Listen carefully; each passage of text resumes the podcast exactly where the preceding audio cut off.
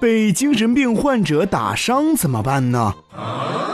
精神病患者在法律上属于限制民事行为能力或无民事行为能力的人，由于他们存在精神疾患，所以可以说不能自主控制自己的行为。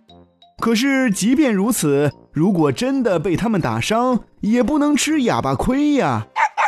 一般来说，如果对方有监护人，那就可以向他的监护人要求赔偿，因为作为监护人，其没有尽到监护的责任，也就应当承担民事责任。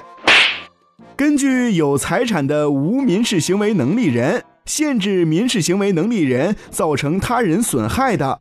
从本人财产中支付赔偿费用，不足部分由监护人适当赔偿，但单位担任监护人的除外。根据这一法律规定，如果患者有自己的财产，就从财产中支付赔偿受害人，而不足部分则由其监护人适当赔偿。哦，所以朋友们。如果你被精神病患者打伤了，那就要首先找到他的监护人。